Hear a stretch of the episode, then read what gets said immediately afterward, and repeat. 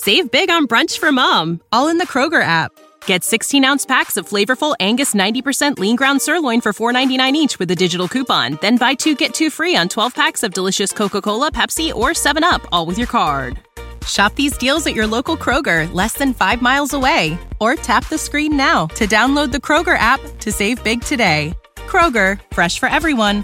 Prices and product availability subject to change. Restrictions apply. See site for details. The Equitable Life Assurance Society presents This is Your FBI.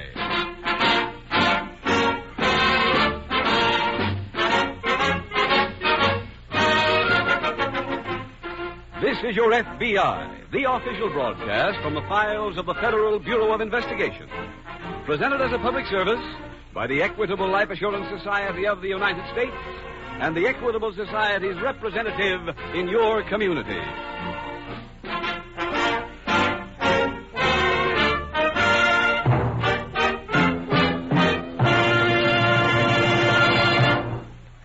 For a moment, we're going to hear from a representative of our sponsor, the Equitable Life Assurance Society of the United States. Last week, I saw my daughter off to our state university. She's going on an equitable education fund I started the year she was born.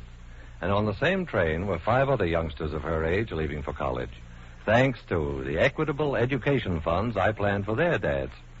Do you wonder I'm proud to be a representative of the Equitable Life Assurance Society? In approximately 14 minutes, I'll be back to give the whole story of the Equitable Education Fund, an important contribution to American education made by the Equitable Life Assurance Society of the United States.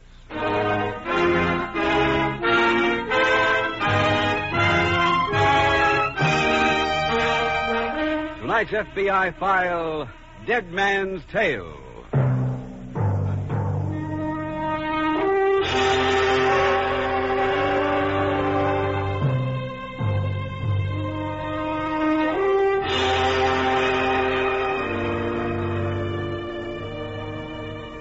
Morning, a graduation ceremony was held in Washington, D.C.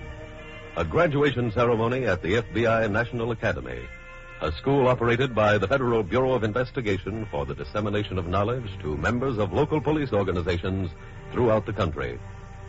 If it seems strange to you that these local police officers, the men who form your first line of defense against crime, are going to school to learn the latest methods of waging that war, then you are guilty of old fashioned thinking. Yesterday's blue uniformed minion of the law who took his tribute in fruit from the corner stand has been replaced by the modern police officer. A younger man who in every respect is better equipped to do his job, is better equipped to safeguard your precious freedoms. Each day, as more of these well trained young men take their places as members of your local police, law enforcement becomes even more established as a recognized and honorable profession. This FBI Academy is a young school, 14 years old, but already its graduates are in every state in the Union. Soon we hope they will be in every city, for when that time comes, the war against crime will not automatically have been won, but a tremendous stride will have been taken in the right direction, in the direction of victory for the people over the common enemy, the American criminal.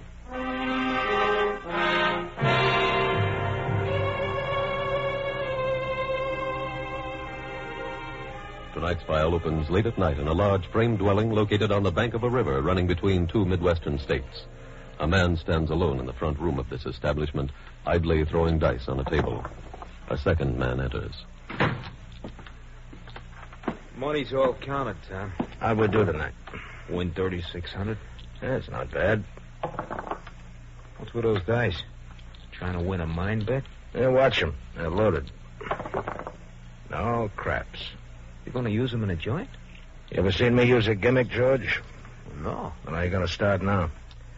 Tell that to the guys who try to sell me these things. If I run the games honest here, I get from 3 to 16% running for me every time a bet's made. So instead of 8 G's a night, I make 3600 Give a little, take a little. That's it. Look at the guy in the gray suit tonight. He walked out a $200 winner. Tomorrow, he'll tell everybody that he beat the joint for 2000 Everyone he tells is a new customer. Answer that, George. Yeah. Say we're closed for the night. All right. Hello. Yeah, Frankie. He is. This late? Uh-huh. Yeah, yeah. We're closed tight. Well, just Tom and me. Uh-huh. Yeah. You sure? Okay, Frankie, thanks. So long. Was Frankie down at the hall. What do you want? That cop that's been giving us trouble. He's on his way out here. Scott? Uh-huh. Just got a warrant. But not to slow the joint. He's going to try and put the collar on you. What for? Well, that Hamilton guy signed a statement for him saying that you threatened his life if he didn't clean up his tab out here. What we do? We'll see him. What? I'll make him one more offer to come over. And if he turns you down? We'll fix it so he don't bother us again.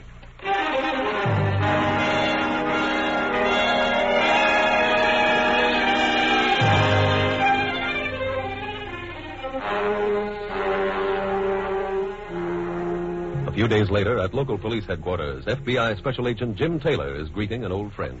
Jay, Jay, it's good to see you. Same here. What are you doing in this neck of the woods? Oh, I came down to investigate a stolen car ring. Oh? Oh, you're not working on the case, eh? No, I'm still on traffic control. Oh. Hey, is uh, Carl Scott around? No, Jim. I heard he got an appointment at the academy. I wanted to congratulate him. He won't be using it. Oh, what do you mean? Carl's dead, Jim. He's what? Come on in the locker room. I'll tell you the whole story. All right, Dave. Go ahead, Jim. Thanks. I gotta get in into uniform. Dave, what happened to Carl? They fished his body out of the river early this morning. They what? Yeah. Coroner's preliminary report says drowning with no sign of any physical injury. And I'd be willing to bet that he was murdered.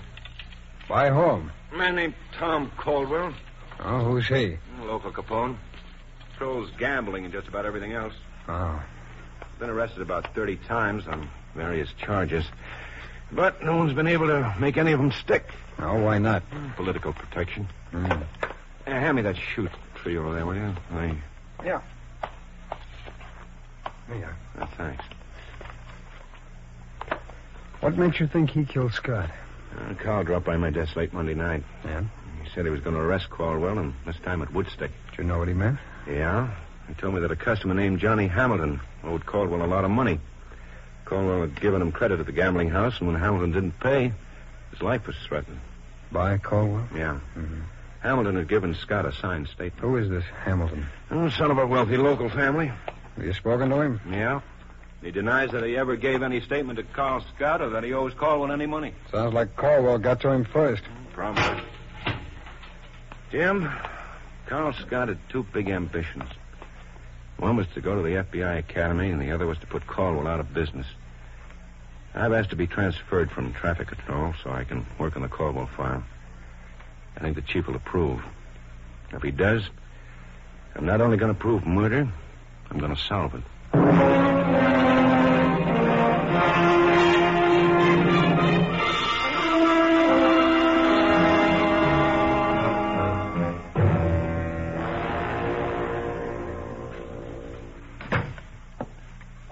Tom, Yeah.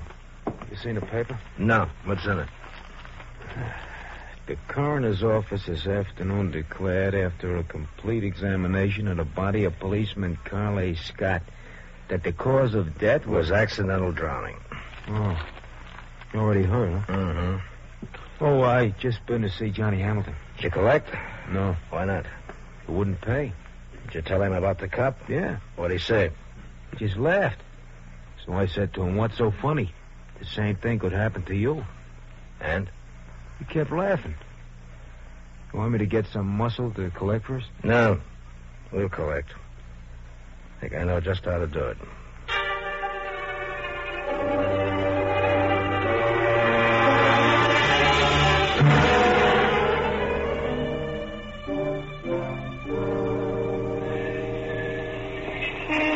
Dave! Oh, Dave. Hi, Jim. What brings you up to this end of the state? I'm on my way to Washington. Oh?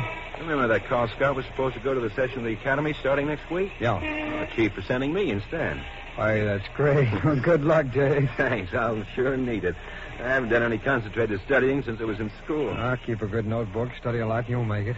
You taking the plane? No, on the bus. Oh, that's a long jump. Mm, I know, but it's cheaper, and every buck has to go a long way. I borrowed on my car to finance this venture. Ah, well, it'll be worth it. Oh, I know that, Jim. The only regret I have is stopping on that Caldwell farm. Now, there'll be plenty of time for Caldwell when you get back, if we don't catch up to him first. Are you working on him, too? Well, I don't know, Dave. We got a complaint from a chief of police across the river from you about some slot machines being in candy stores next to schoolhouses. Oh, that sounds like Caldwell, all right. Well, that's what this chief of police thought. And if we can prove that he transported them across in the state line in a stolen car that the police found, we may be able to give the U.S. attorney enough to prosecute him. I surely hope so. Hey, it's hmm? time for my bus. Look, I'm going to be at Mother McCartwright's in Washington, Jim, and the address is... I, I, I know it. Well, good. If you get anything on Caldwell, let me know. I will, Dave. I hope when you get back you can visit him in a cell.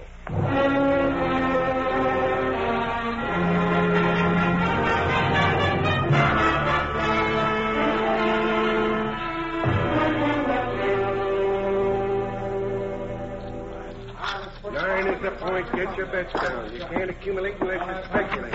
Here he comes. Tom. Yeah, George. Oh, look. Johnny Hamilton's just walked in the joint. Is he gambling? No. What'd he come for? See you. He's waiting outside now. Bring him in. All right.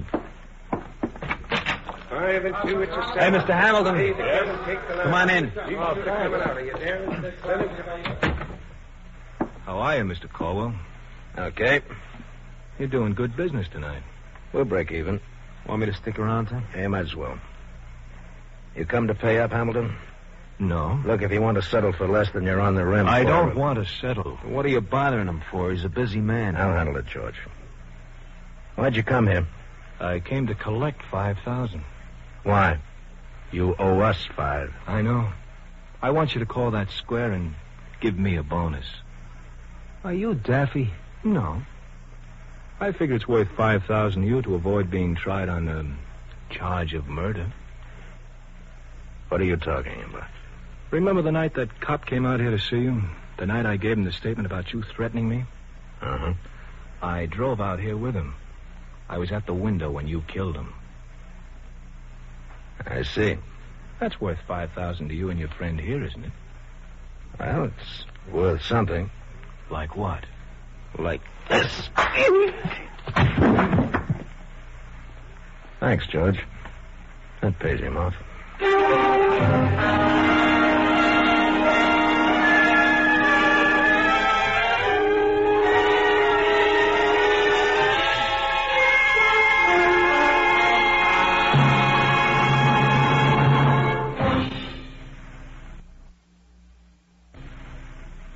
Return to tonight's exciting FBI file in just a moment.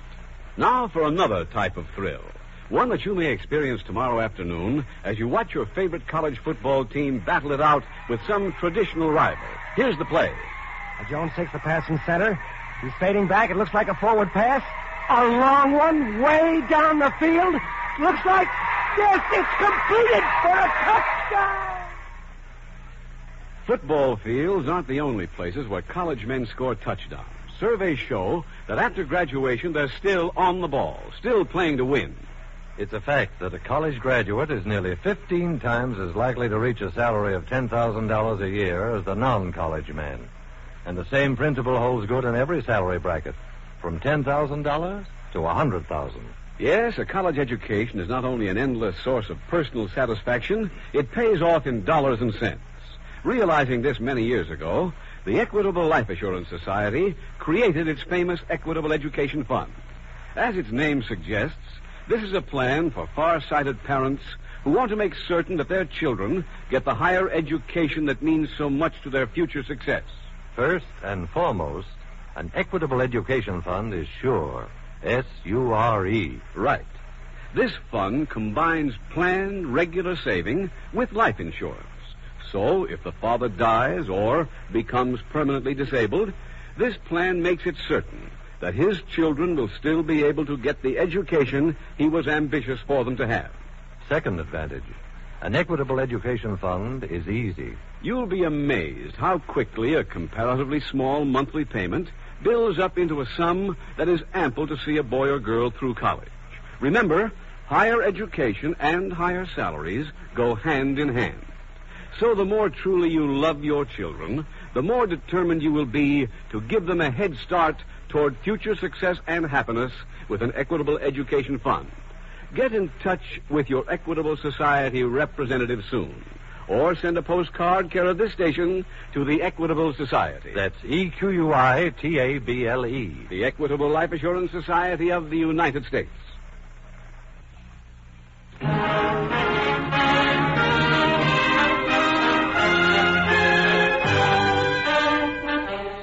And now back to the FBI file Dead Man's Tale.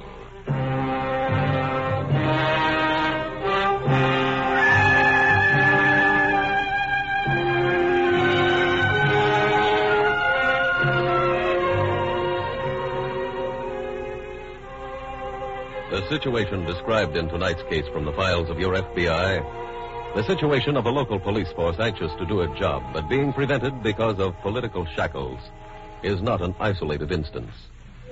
There are, for example, few jurisdictions where gambling is legal, and yet only the blind can truthfully say that they see no gambling in virtually every community in the country. In a few such instances, the laws are inadequate or antiquated and should be rewritten to fit present day conditions. In the overwhelming majority of cases, however, the laws are sufficient, but law enforcement officers are, to put it bluntly, restrained from functioning. Only one thing can free them to do their appointed jobs, and that is an aroused public. The Federal Bureau of Investigation does not imagine that any single individual can remedy the situation alone, but it does believe that something can be done. It's a big job, but it must be undertaken, and you, as an individual, can help start it and help see it through. Can help clean up your city and make it the kind of place in which you're proud to live. You can help do it by cooperative effort, by working with other individuals who, by themselves, could accomplish little, but who, by a mass effort, can achieve your aim. Your aim of seeing democracy at work, of seeing your local police function so that they can repay and build your trust.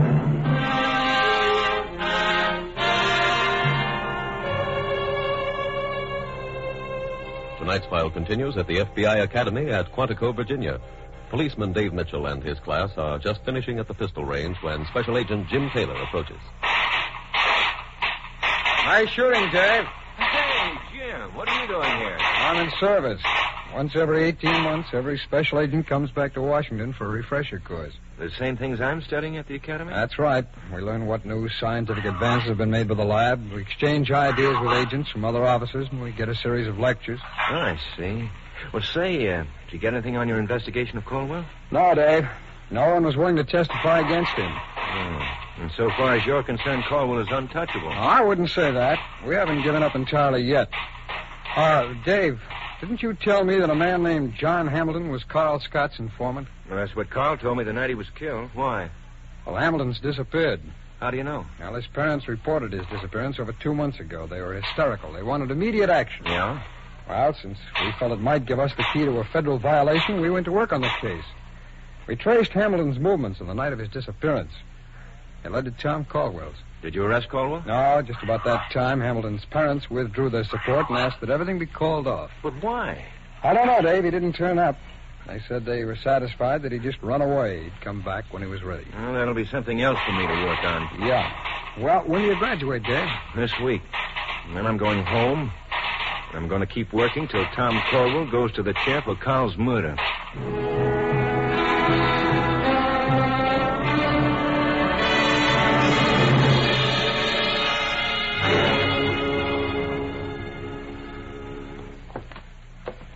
You want me, Tom? Yeah.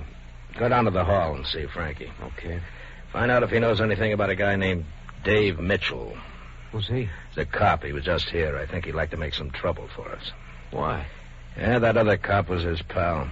Oh. I think he suspects we killed him. Yeah, but he can't prove nothing. He Might be able to prove something on Hamilton. Why? He's in the river, ain't he? His body ain't turned up yet, has it? Well, he asked a lot of questions about Hamilton. Have we seen him? Where was he? You know. You want me to see Frankie about? Have him check, see if they have anything on this guy. If they have, We'll get him bounced off the force. what if he's clean? Then we'll bounce him ourselves into the river.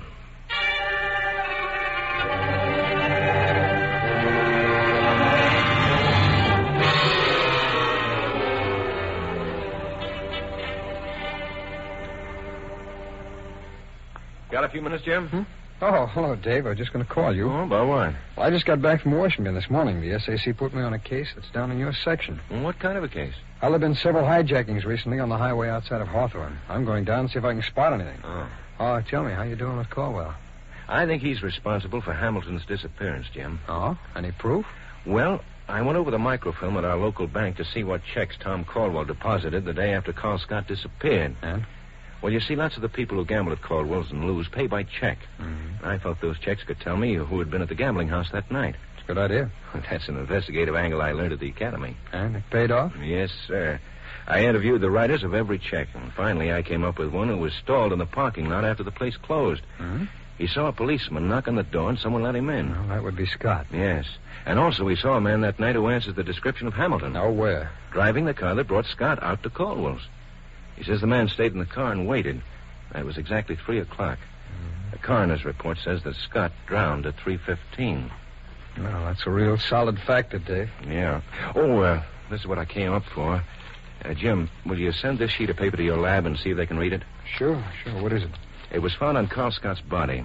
It didn't mean anything to any of us on the force then, but the knowledge I gained in document examination at the academy made me take it to an X-ray lab in Hawthorne. And? They put it under black light. Fluorescence showed up all over it. Huh? The water had washed away most of the ink, but the pigment remained. Enough to read any of it? No, but I'm hoping they'll be able to read it by using infrared photography at the lab. Okay, Dave. I'll airmail it right away. Thanks, Jim. And as soon as I get it off, we can leave and go back to Hawthorne together.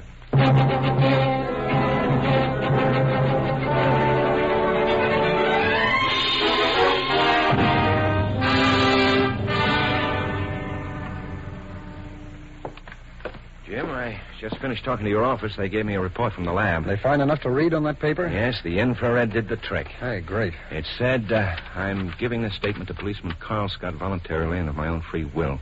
I do hereby swear that within the past ten days, one Tom Caldwell, the owner of a gambling establishment, threatened. And that's all there was on that sheet of paper. Obviously, there was a second sheet that wasn't found on Scott. Uh, there's uh, no signature at all on that page, huh? No. But from what Scott told me the night he disappeared, Hamilton had to have been the writer. Well, there's only one way to learn what was on that second page, Dave.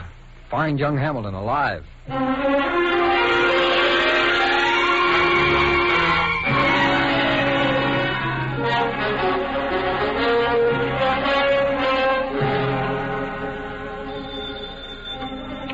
Hello. Hello, Jim. I set up surveillance on Hamilton's father. Any luck, Dave? Yeah. He went to Western Union. I followed, watched him through the window. I saw him take a pad of money order blanks, write out an order, and give it to the clerk. You find out who he sent the money to? No, I couldn't, but I've got the pad. See you back at headquarters.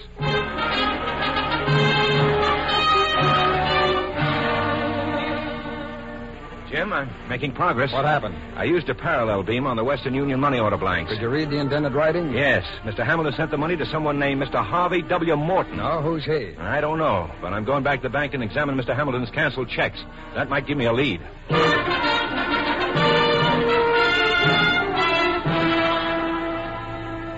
Any calls for me, Jim? No, Dave. No, I was hoping I'd hear from the police at Fultonville. That's where the money order was sent. Now, did you go over Hamilton's checks? Yes. Several of them were cashed by this Harvey W. Morton. Oh, Excuse me. Hello. What's that? Fine. Yes, hold him. Well, looks like our luck is turning, Jim. Oh, why? That was the Fultonville police. They've located Harvey W. Morton and they're holding him for us. And Jim, Yeah? Morton is really John Hamilton.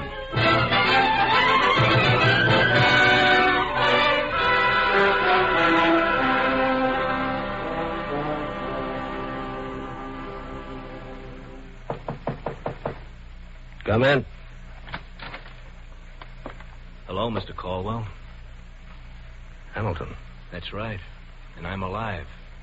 Uh, come in. You don't mind if I come along, do you, Caldwell? What's this cop doing here? He came with me. You know what I came for.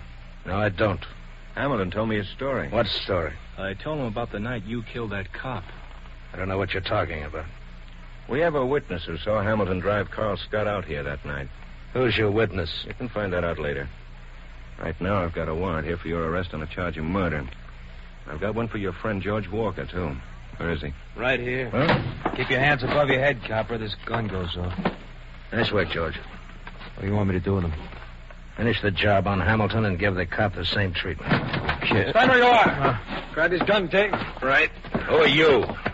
Special agent of the FBI. I've got a federal warrant here charging you with theft from interstate shipment. What? But I think we'll turn you over to Officer Mitchell here and let you face the charge of murder.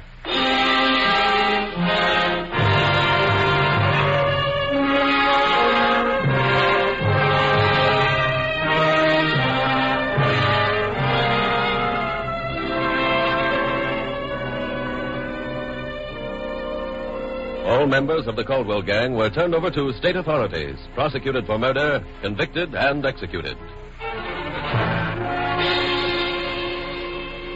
In the dramatization of tonight's case from the files of your FBI, you have seen the solid values received by those local policemen who go to the FBI National Academy. Values in training which enable them to solve a tremendous number of cases through the increased knowledge of science and through their own sharpened natural talents. And now, this is your FBI brings you a message from Washington, D.C., from the office of the Director of the Federal Bureau of Investigation, Mr. J. Edgar Hoover. Mr. Hoover's message is, and I quote Tonight, this official radio program of our organization has given you an insight into part of the job done by the FBI National Academy. For you have seen a local policeman use his newfound knowledge to improve his efficiency. The rest of the job is done by the local law enforcement officer when he passes along the benefits of his training to his fellow officers. As of this date, the knowledge gained by the graduates of the Academy has been made available to more than a hundred thousand other officers in every state in the Union. And as each succeeding class is graduated, that knowledge is spread even further. The Federal Bureau of Investigation conducts this school because it believes that brain, science, and hard work are the most effective weapons against criminals, and because it teaches every special agent to use those weapons. It is now our hope that ultimately, through the FBI National Academy, every local policeman will learn to use those weapons too, and so will be better equipped to perform the job of every law enforcement officer to protect you, the American people.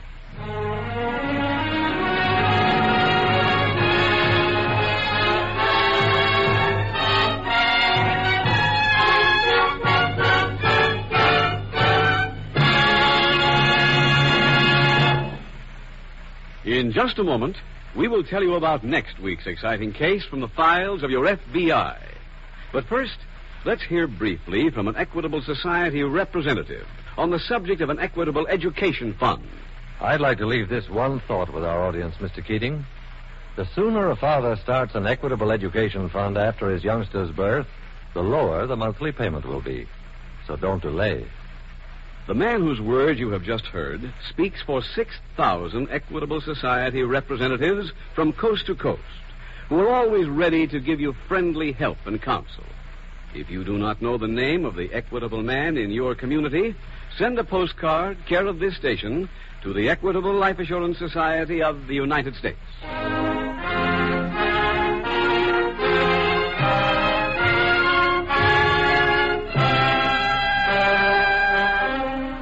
Week, we will dramatize another case from the files of the Federal Bureau of Investigation. Another factual report on organized crime.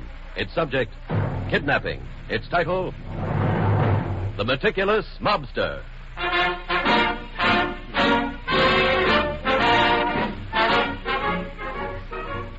The incidents used in tonight's Equitable Life Assurance Society's broadcast investigation. However, all names used are fictitious, and any similarity thereof to the names of persons living or dead is accidental. Tonight, the music was composed and conducted by Frederick Steiner. The author was Jerry D. Lewis. Your narrator was William Woodson, and Special Agent Taylor was played by Stacy Harris. Others in the cast were Tony Barrett, Bill Conrad, Ed Gargan, Peter Leeds, and Bill Johnstone. This is Your FBI is a Jerry Devine production. This is Larry Keating speaking for the Equitable Life Assurance Society of the United States and the Equitable Society's representative in your community, and inviting you to tune in again next week at the same time when the Equitable Life Assurance Society will bring you another thrilling story from the files of the Federal Bureau of Investigation. The Meticulous Mobster on This is Your FBI. This is ABC, the American Broadcasting Company. You know how to book flights and hotels. All you're missing is a tool to plan the travel experiences you'll have once you arrive. That's why you need Viator. Book guided tours, excursions, and more in one place. There are over 300,000 travel experiences to choose from, so you can find something for everyone. And Viator offers free cancellation and 24 7 customer support for worry free travel. Download the Viator app now and use code Viator10 for 10% off your first booking in the app. Find travel experiences for you. Do more with Viator. Save big on brunch for mom, all in the Kroger app. Get 16 ounce packs of flavorful Angus 90% lean ground sirloin for $4.99 each with a digital coupon. Then buy two get two free on 12 packs of delicious Coca Cola, Pepsi, or 7UP, all with your card. Shop these deals at your local Kroger, less than five miles away. Or tap the screen now to download the Kroger app to save big today. Kroger, fresh for everyone. Prices and product availability subject to change. Restrictions apply. See site for details.